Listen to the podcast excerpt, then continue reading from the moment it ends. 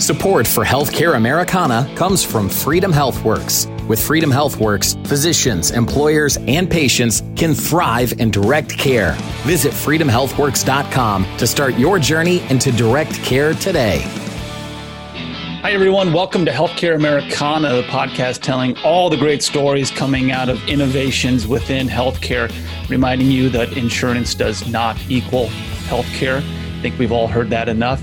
I'm your host, Christopher Habig, and on today's episode, we're joined by Ameeth Reddy, the CEO of Equal Health, a platform that is enabling and accelerating employer direct primary care programs and connecting employers to a lot of great DPC practices out there and really taking a lot of the guesswork out of it.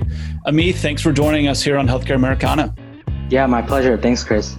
Now, this is something that obviously I get really excited about probably every single conversation we have on here. But what you're doing uh, and where you really came from to get to this point is is kind of unique.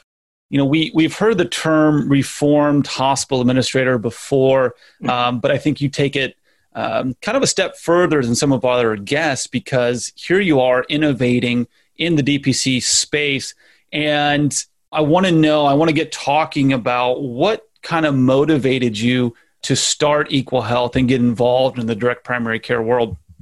First of all, I I never you know thought of myself as an entrepreneur, and I, I never planned or had an intention to to to launch my own startup. Uh, my original career path was in hospital administration, like you mentioned, and um, specifically, I was working at urban medical centers, academic medical centers, community hospitals, and uh, d- destination cancer hospitals as well.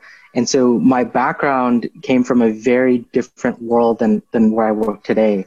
Uh, and my focus throughout all that time was really around strategic initiatives, physician relations, service line planning, as opposed to what a traditional hospital administrator does. And uh, when I mean a traditional hospital administrator, I mean the operators who are really focused on day to day clinic and, and hospital operations I was really more focused on strategic initiatives around value based care, right? Uh, what are we doing as a health system and as, as a country to shift uh, care away from this fee for service model and make it more affordable and higher quality? And then specifically, what are we doing around alternative payment models, right? Mm-hmm. How do we change the way that we are financing care and making it available to the patient? And so that being my background and my interest area, when I learned of DPC, direct primary care, um, it quickly stood out to me as the most compelling storyline in healthcare.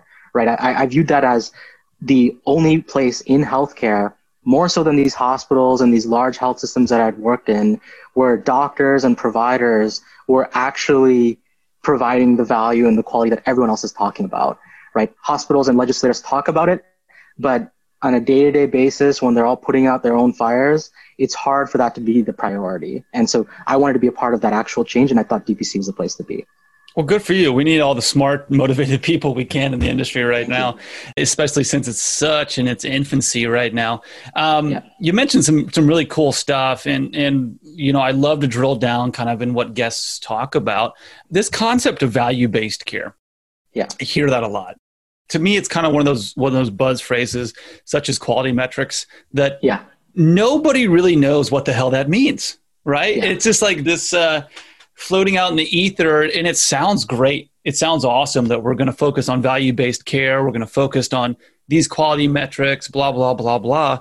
But you know just give me kind of your definition of what you saw in your previous life and Mm-hmm. I consider it to be a previous life because you know you've seen the light and you're kind of going yeah. going this what this I've route. Come back so, from the dark side, right? Come back from the dark side. That's right. You know, like, like I said, reformed uh, in the in the in the deepest meaning of it. So, what were you looking at from value based care? Because your hospital career was was really interesting. Like you said, you weren't an administrator beating physicians over the head to see more patients. You had a yeah. really kind of a thirty thousand square foot view, I would exactly. say uh, of the industry. So give us a little bit idea about the value-based care, the quality metrics that you were looking at, and what your work was from a strategy standpoint. Sure. Yeah, and and that's exactly right. My my role was was definitely a macro perspective, right? It wasn't so much. I wasn't in a specific clinic. I have uh, peers uh, and colleagues that were running clinics or departments at hospitals and they could tell you exactly who was on staff that day, exactly how many patients came through, what fires had to be put out. And that was not my, my role. My role was to look at the different trends and kind of strategies that were coming down the pipeline in healthcare and figure out ways that we could implement that. And that meant, you know, working on value-based care strategies. It meant dealing with startups and other vendors. But, you know, the way I kind of define value-based care is it's it's really more of a collection of different strategies and initiatives that are like you said floating around in healthcare and people have put down into, under this umbrella that they call value-based care. And examples of that are you know bundle payment programs right? How do you bundle all of the different service providers for a surgery whether it's the surgeon the hospital the rehab uh, post-surgery uh, the pre-surgery work as well into one payment? And so now all these different stakeholders are working together to make sure that all the care is delivered under that one bundled payment. And they know that if they go exceed that amount, they're on the hook for the difference. And so it's getting everyone on the same page in terms of cost containment so that people aren't just going cavalier being cavalier with, with what they're charging the patient. Um, other examples, like what I worked on was a big, a big initiative that I worked on was developing, you know, a post-acute strategy. So what happens to the patient after they leave the hospital, right? When they go to a nursing home, for example. And we see situations all the time where you have hospitals that are, are doing a great job of caring for the patient, and then they get discharged and go to a nursing home in the community. Uh, and the quality of care, there, there's no visibility into who's providing the care, how good the care is, and then what happens to the patient afterward. All we know on the hospital side is, oh, we we just got a readmission on a patient we saw a month ago that's been in a nursing home for the last 28 days. We don't know what happened or why, but they're back in our emergency room. And so a value-based care initiative that, you know, was put into place was uh, readmission penalties. Now as a hospital operator, I'm on the hook for every time a patient leaves my hospital and ends up back in my ER. It's no longer treat it, treat them and street them, as they say. Uh, we have to really care about what's happening across the continuum. And so value-based care, again, it's not one strategy. It's more of a collection of different initiatives, whether it's ACOs, bundle payments, post-acute initiatives, or, and so forth, that's really geared around making everyone, all the stakeholders and everyone providing the care accountable and responsible for the cost and the quality that they deliver. I'm curious, compare again your previous life in the dark side to what you're doing now at Equal yeah. Health compare the pace of innovation between those two. Yeah, yeah, yeah. That's a great point. And uh, I'd, I'd say hospitals, the hospitals I was working for, some of them were over 100 year old institutions, right? And, and so they, um, I've worked for 2,000 bed health systems. I've worked for this at the time uh, a few years ago, it was the second largest hospital operator in the country. Um, now I think they're third or fourth in terms of the number of hospitals they owned. And so when you're dealing with organizations like that in any industry, they're not going to be as nimble as a smaller startup or a, even a smaller company. And so these bigger institutions, they're interested in value-based care. They're interested in sort of these healthcare trends and, you know, fancy buzzwords like you mentioned, but is it priority one? Right? And, and a lot of times the answer is no. So I found that I was I was working on these exciting new programs and initiatives, uh, and I had access to the CEOs and the chief strategy officers of these health systems. But at the end of the day, if the CFO says, "Hey, I understand I'm getting a readmission penalty, but I get more money on getting that patient in the door regardless, so I'll take the slap on the wrist for that readmission, I still need to hit my metrics. And so when you have incentives like that are set up that way, you kind of, it's a, you, you kind of feel handicapped in a way where you're like, the theory's here. I have these executive sponsors who say they want to do value-based care, but they don't necessarily demonstrate that in, in their actions and, and their day-to-day, you know, priorities. Now, there are plenty of hospital leaders that I've worked for that were great people. They truly want to care for the patient and the communities, but when your balance sheet is tied to this fee for service model and the whole healthcare system is designed in a way that's not conducive to that, then suddenly you're swimming upstream. And that's where, as, as someone like me who wanted to be on the innovation side, it's not the best environment. I, I need to get away from that. And I looked around me and I said, you know, the startup community and the startup ecosystem is where they're really going out and, and setting trends because they're not tied to the same rules as the hospitals. And so that's kind of how I ended up in entrepreneurship. So the pace is just light years away. Uh, light years is, yeah. is what I'm hearing yeah. here, and and yeah. you know it, it, it seems like a lot of those hospital systems that you mentioned, um, everything's reactive, right? Mm-hmm. You're you're you're looking for other trends that other people are doing, or worse, you're looking at trends that um, lawmakers are doing. Uh, different things coming down from either state level or from the federal level and you know, it's kind of it's one of my pet peeves. It just drives me absolutely insane when people are looking to elected representatives to fix healthcare, as a lot of people say, or reform healthcare. And I'm just like, what? How did it yeah. come to this? Right? Because everything is so reactive. Yeah. We look at it and we say, "Wow, we're spending a bunch of money over here. Oh, we should we should shift payments from this thing." And then it always has unintended consequences. And then big systems are, you know, it's like trying to turn a tanker, and we need speedboats. We need innovation at the at the point exactly. of care delivery. Yeah, yeah, I love that. Yeah, and, and, you're preaching to the choir, Chris, because that's exactly right. We're in we're in an election year, and politics aside, um, the reality is government officials and, and, and elected officials are they don't necessarily have a health policy background Yet they come up with these slogans and these and these uh, these catchphrases and these different types of pie in the sky sort of models on on healthcare, which even if they were to pass, take decades to really feel the impacts of. And again, I, am not going to get into whether I agree on politics or not, but if you look at Obamacare, um, the Affordable Care Act was passed in 2010. Hospitals didn't even really start implementing anything until 2014 or 15, right? And so a lot of the, and, and even then there were pilot programs. And that, that's actually exactly the stuff I worked on. I worked on the Medicare bundled uh, pilot program for a major health system in Michigan and part of a larger subsidiary hospital group. And so when you rely on government to come up with the perfect solution, by the time it gets to the gauntlet of Congress and you have both sides of the aisle picking at it, it doesn't end up being a solution that's good for the consumers and for the average American.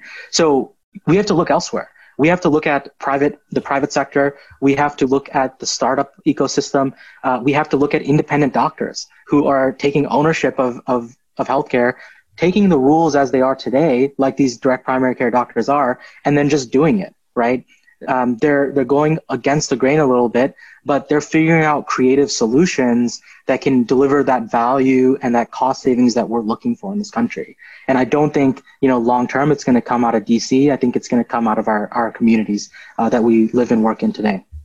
Completely agree, and, and very well said. Uh, I actually gave gave a little talk to the Benjamin Rush Institute, which is a fantastic organization uh, working in medical schools and residency programs across the country, exposing physicians to really free market uh, values and showing them that you know you don't need to just work with insurance as a default. But the topic exactly. was independent physicians providing superior care over employed physicians, and you kind of touched upon some of those keys that you know there's there's no administrators in, a, in an independent dpc world telling you that you have to hit metrics that only contribute to their bonuses.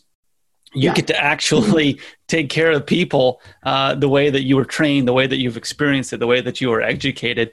And i think you just drove that point home right there with that. So I want to talk about all the cool stuff you're doing uh, right now with Equal mm-hmm. Health. But so so when when was that kind of light bulb moment of when you realized, hey, what I'm doing right now, this isn't fun. I don't want to do this. I need to go explore the innovative, the DPC yeah. world. Is there a single moment where you can put your thumb on it and be like, you know what, that was it. That was the conversation. That was the article. What was that?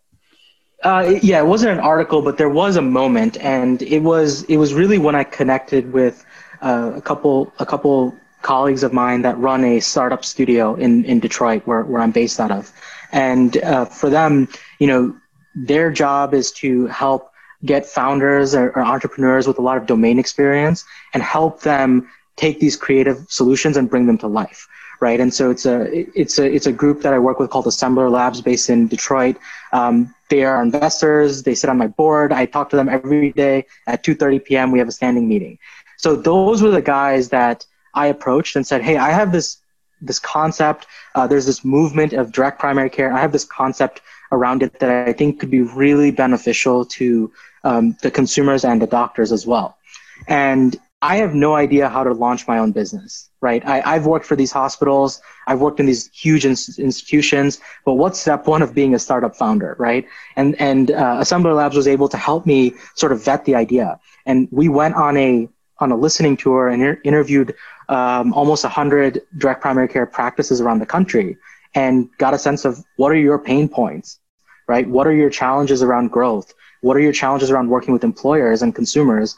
And that's where we were able to develop the idea for Equal Health. It wasn't let's create software and then try to force feed it to doctors, but really I would say the conversation with Assembler Labs and the listening tour of talking to all those DPC doctors was like a two month moment for me, uh, two and a half month moment where I realized, okay, this actually has some legs. And I, now with my with my colleagues here, I have uh, the support system I need to actually launch my own business. And that's really when I decided to to pull the trigger on it.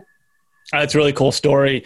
Um, you know, I love the fact that that you took your experience and you went and asked for help. I mean, mm-hmm. yeah, we see that a lot in DPC, right? People just refuse to ask for help. So, you know, kudos for you because even, you know, launching a medical practice, which obviously is our bread and butter, yeah. um, that's difficult. But launching even mm-hmm. a, a, tech startup is tough and you can't do that alone. Um, can't might be a, yeah. a too too too uh, stern of a word there, but um, very few people can actually go through that process alone. So that's great to hear. You got some you know friendly board and and uh, people who their heads and minds are in the right space. You know that's always important. Right. You got to work with believers when you go into this exactly. type of a, a, type of a venture. There, interviewing all those physicians, um, hundred or so physicians.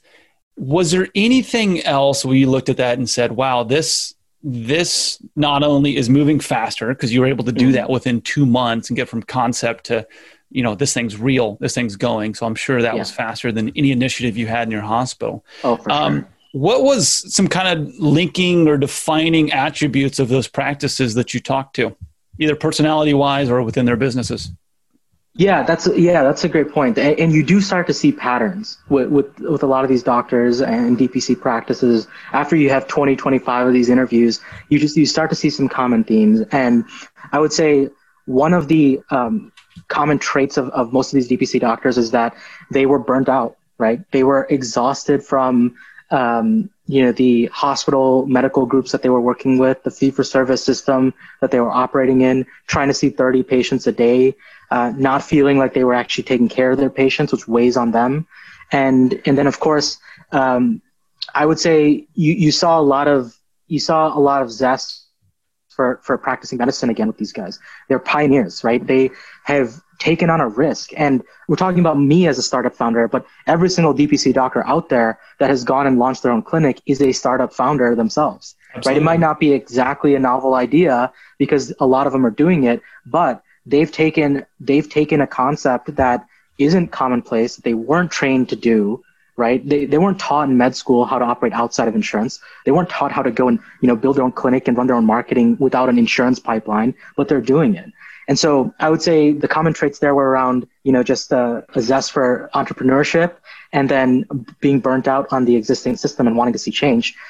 And what we noticed from those interviews was that a lot of these doctors were looking to grow it took them 18 months or two years to get to break even and, and you know they're still working towards their their target panel size and they would love to work with employers but you know there were challenges in doing that. And that's kind of where we started to see a pattern of okay the, the dpc movement has nailed it with individuals but the next frontier is the employer market and we may have a role to play there Absolutely.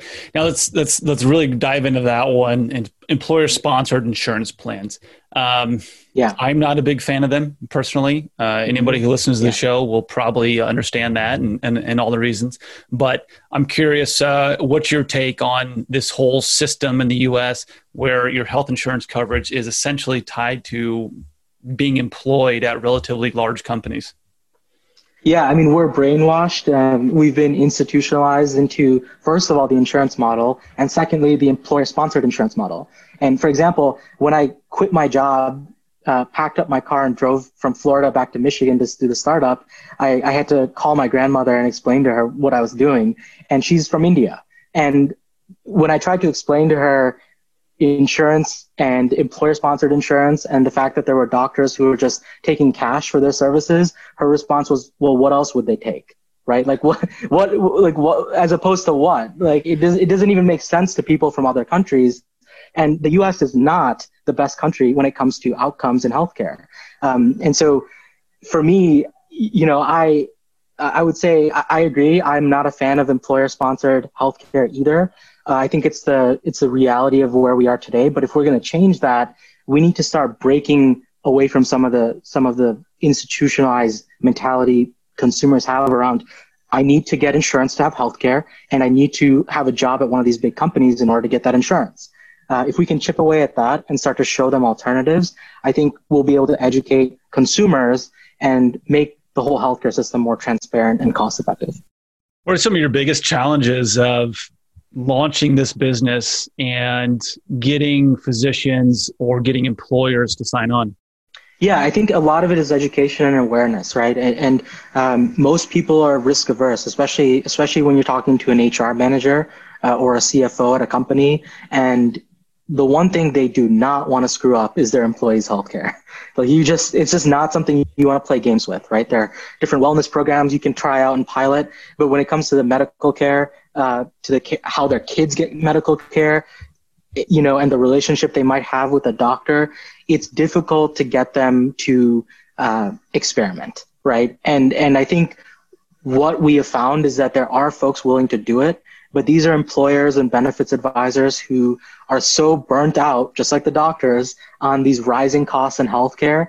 And they're getting to a point, it, it's getting to a point, Chris, where every business is in the healthcare business. And I don't care what widget you produce or, you know, what, what industry sector you're in. Um, when healthcare and health insurance is probably the second or third highest line item expense on your balance sheet after salaries and wages, you have a problem and you have to, you have to face it. And so there are employers and different groups out there that are working on educating and showing alternatives to that. And so we're trying to tap into those folks um, who are really looking for the solution. Are you working with smaller businesses or these bigger ones? What's the yeah, typical size? Yeah, so we are agnostic on size, but our sweet spot is probably anywhere from 100 employees to 2,000. You know, that mid market employer segment of the country where, you know, you're not Google, uh, but you're not just you know a mom and pop shop either. Mm-hmm. And your healthcare costs are rising faster than inflation. Um, you're self-insured and you're paying out the claims that all your for every dollar that your employees spend on healthcare, you're on the hook. And so you have a financial incentive as an employer, as a business, to invest in prevention. And those are the folks that we find are really open to having this conversation. What's your relationship like working with benefit advisors or brokers? You know that's actually been our, our main channel partners to get to these employer groups right? Because a lot of times these benefit advisors and brokers have you know long-standing seven eight year relationships with these executives at these companies and they trust them. There's trust there. But they're also you know on the hot seat because every year they come back with a 15% rate increase on the health plan that cfo is losing patience right? And so there are be- benefits advisors out there that are now pricing transparently. They're not getting kickbacks from Blue Cross or United or these insurance companies and just pushing insurance product after insurance product. They're actually trying to be transparent in how they how they you know advise their employer groups and they're looking at these creative solutions. So it's our job to find those folks. There are plenty of brokers that we've spoken with that the first question out of their mouth is, "Well, what's my commission going to be?" You know, and and it's it's uh it's disheartening because you're like, well, it shouldn't you know, shouldn't you be interested in providing the best solution for your client? And it's like, yeah, as long as they make a certain percentage off the top. And those are not the type of brokers we're looking to work with and partner with.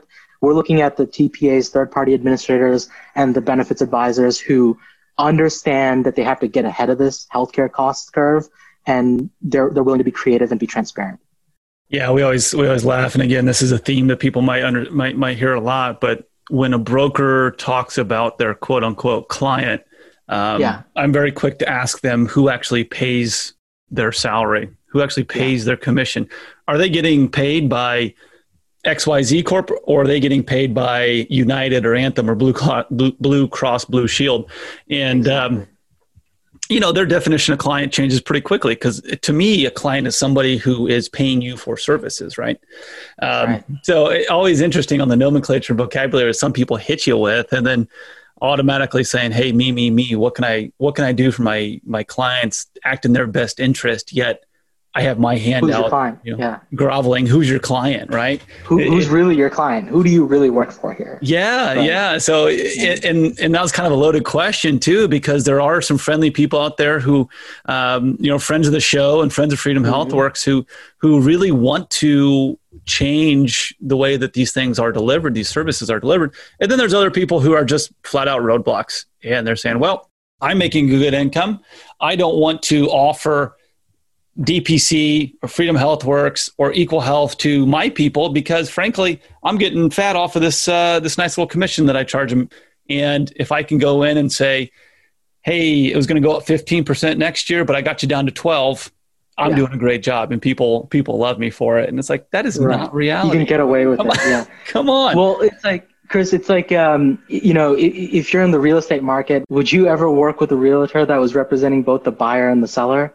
It, it just it just doesn't make sense. And you know when you have these these brokers and these bed advisors who are getting paid by Blue Cross or whatever insurance you know they're pushing, and also getting paid by uh, the employer, their their quote unquote client, you know you have a conflict of interest. And so you know my message to the employers out there is if if the businesses out there is you know know exactly how your benefits advisor gets paid, right? And uh, if they're double dipping, you need to switch your advisors. And, and there are plenty of folks that I'm sure, you know, Chris, you can, you can connect them with and that we could ha- happily introduce them to as well. But, you know, you, you want to make sure that if, when you're asking your benefits advisor, hey, how do I contain costs? And they're promising you, yeah, I'm going to contain costs for you. But then really they're not presenting you with the best solutions because they're not getting paid the commissions on those solutions. You, you want to know that as the employer because you're, you're being blinded uh, and, and, they're not being transparent with you. Oh, and a lot of these commissions are very expensive. Um, mm-hmm. Good insurance brokers, again, can earn a lot of money off of that by not acting in the best interests of, um, well, it's not, I'm not going to say clients, but people who are enlisting their services. Consumers. Yeah. Absolutely. Yeah. And a DPC doctor, a DPC doctor doesn't pay commissions. A company like Freedom Health Works and Equal, we don't pay commissions. So, you know, we're asking these brokers to educate their clients on something new, which takes more work on their end for less money when they could just say, here's your Blue Cross renewal, and then they're going to collect a commission check at the back end. Yeah, you're exactly right. And you start touching upon things of why is typical healthcare so expensive? And we just spent a couple minutes on it. There's so many hands in the pie, and you strip out these barriers to care, whether it's between a patient and a physician, a typical what we call retail patients, or you know, in your world, when you're working with employers and employee lives and putting them into practices, mm-hmm. when when all of those wasteful costs and the layer upon layer upon layer upon layer of red tape and bureaucracy go away, prices start coming down. It's a beautiful thing. Mm-hmm. Um, I, I, I'm curious when you do work with employers, what's the buy-in for employees, and is that something that your company handles, or is that a physician in the area? Yeah, yeah, it's a great question because employee education and engagement is huge here. And, and so the way we designed Equal Health is we don't get paid until an employee enrolls in a DPC practice, right? So again, to be clear, we work with employers and help them coordinate DPC programs regardless of geography and how many doctors they need. We have software to do that. But we don't charge anything until an employee says, I want DPC and I want to sign up for XYZ doctor, right? And so for us, employee engagement is is a priority because we we don't we we set up our incentives in a way that we're trying to be as aligned with the doctors as possible. So what we do is when we roll out an employer program, we will host town hall sessions, meet and greets with the doctors, Q and A, seminars, different things like that. We'll create marketing collateral that the employer can use that they can customize and white label uh, to educate employees. And you know, what we can do is let's say we have employees in, you know, in a specific geography, we can go find our partnered DPC doctors that we work with and say, why don't two or three of you come on site or virtual, however they want to do it, and host a meet and greet with these employees. Now it's not the HR manager or me talking to a bunch of employees on their healthcare. It's someone in a white coat that's telling them exactly how they're going to take care of them and how they're going to be available to them. I think that's very powerful in, in driving that employee engagement. Yeah, I would say so too. When when people seem to be kind of shocked that they actually get to talk to a doctor, whether that's on yeah. the phone and calling in, yeah. or whether that's exactly. in uh, a, a, town hall meeting or, or webinar now in the in the age of COVID uh, pandemics. Yeah. Do you ever um, pick up the phone to call a physician who's in a DPC and uh, mm-hmm. and and you know god love them it, it, makes it makes the world very interesting i'm glad they're like this but a lot of dpc physicians are fiercely independent and rightfully so right they, they've had some bad experiences working with uh, systems or people trying to trying to take advantage of them um, yeah. are you ever met with some hostility or some sideways glances saying like who are you why are you trying to get into my practice yeah definitely and, and i think because there are there are there are some vultures out there uh, that are going around and trying to take advantage of this trend of around DPC. Um, but you're right, there are definitely some fiercely independent doctors out there um, that, you know, credit where credit's due. They've figured out an amazing model, right? And they're very proud of that. And and you know, no one wants to take that away from them. But at the same time, when you label everyone in the world that's not a patient and a doctor as an evil middleman or something like that, it's a little short-sighted because the world isn't that black and white, right? And and like we mentioned, there are there are I talked about my hospital administration experience. There are good hospital leaders out there. There are good benefits advisors out there, and there can there can be good employers and different vendors out there as well. You have to understand who is is is one of the good ones and how their incentives are lined up and what their mission is. But as long as everything they're doing is transparent and they're trying to grow the DPC movement I think we're all on the same team here, right? We all want to see millions more Americans using DPC. We want to see more and more doctors switching over to the model. Uh, and we're not just trying to get a quick buck off of it. Like I mentioned, we don't even get paid until the doctor gets paid. I can spend six months on an employer deal and make zero dollars on it if no one signs up. And, and so, you know, if you put your money where your mouth is and you're very transparent about it, I think there are going to be plenty of doctors and there are plenty of doctors who, who see that and they've done a great job of working with us and partnering with us, and, and we love we love working with them. I think it's safe to say that we share a uh, a vision of what this perfect healthcare system mm-hmm. looks like, and yeah, you know, I just made the mistake there of of saying system. Uh, healthcare is yeah. an industry, right? Right. Um, the the perfect world, the perfect United States uh, of America's healthcare delivery system, medical care, uh, is doctor centered. And yeah. I think you and I, it's safe to say that you and I share that vision where doctors are the quarterback. Um, and I know you've used that language before. Doctors are the quarterback coordinating patient care.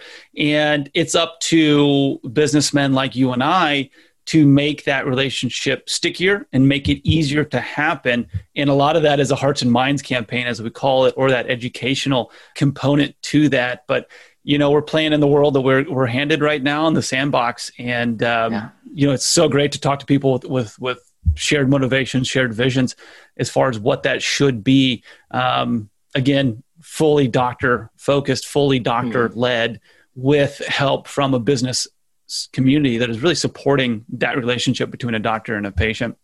Mm-hmm. Ameeth, one more question for you here today for this episode as you've been growing equal health, are you finding the DPC has a supply or a demand issue? Yes, the the the age old chicken and egg question, right? yeah. Um, I think that right now they, there's a demand issue, right? I, I, think that we can quickly reach a supply problem, but when I did the, those hundred interviews with DPCs around the country, if they had all told me I'm maxed out, I have no more room, then I would not have launched this company. That was not the case there are doctors around the country that it took them 18 months to two years to get to break even. They were moonlighting on the side and they were very much being bootstrapped startup founders until they got their practice to a point where they were comfortable with their panel size. And there are more and more doctors switching over and trying to grow. So I think there is plenty of supply. We may not have the footprint in every city in America that we would like, but there's plenty of supply to get started. Now we have a demand issue of where we need to help bridge the gap between the consumers and the doctors, right? Again, we, there are plenty of, it's really hard to go knock on doors and educate individual families on DPC. But if we can start getting employers involved when the majority of this country gets their healthcare through employers, for better or for worse, uh, that's how you start getting people scaling DPC. That's how you start getting an entire company sponsoring DPC memberships for their employees. And now all those employees are telling their brothers and sisters and family and friends. And now you get more and more education and awareness to spread. So I would say right now it's a demand issue. Um, but we could very quickly reach a supply issue as well. And that's why we have to continue educating the residents. I'm really glad that you, you did some work there as well, Chris. Well, there you go, folks. Uh, go shout it from the high heavens about the virtues of direct primary care. Ameeth Reddy, CEO of Equal Health, thanks so much for joining us here on Healthcare Americana. My pleasure. Thanks for having me, Chris.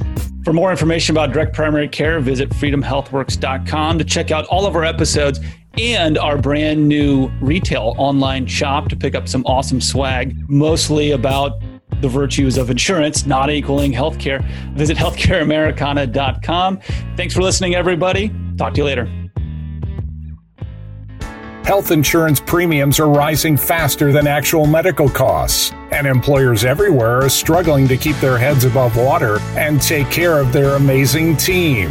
Most people will never meet their deductible in a given year, so shouldn't there be an alternative to health insurance for people who don't really need it? At Custom Benefit Solutions, we build better benefit solutions by pairing local, direct primary care options with affordable medical cost sharing plans. This creates affordable options for America's small businesses. These companies are able to save money and provide an actual primary care doctor that'll take care of your employees and their families. Employees enjoy getting the care they deserve without struggling with confusing copays or deductibles. Want to learn more? Go to custombenefits.work and talk to a team member today. Custom Benefits Solutions. We solve for care. There comes a time when the man of the house must take charge. Family planning is a tough conversation for many, and at Happy Dad Vasectomy, we understand that decision isn't easy. When your family is complete, our no needle, no scalpel, no stitches procedure will give you peace of mind about your family's future. Happy Dad Vasectomy conveniently books appointments within two weeks of calling and has locations in central and northern Indiana. Visit happydadvasectomy.com to learn more. Happy Dad Vasectomy, the easiest part of family planning. Whether you're a patient, employer, or physician, the Free Market Medical Association can facilitate and assist you in your free market healthcare journey. The foundation of our association is built upon three pillars price, value, and equality, with complete transparency in everything we do. Our goal is simple match willing buyers with willing sellers of valuable healthcare services.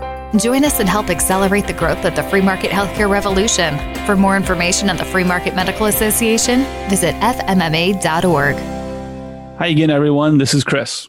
At Healthcare Americana, we're always on the lookout for great stories to tell in the healthcare industry. And we'd like to hear yours.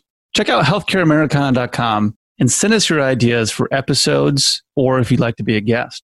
Thanks again for listening. Hope you enjoy it.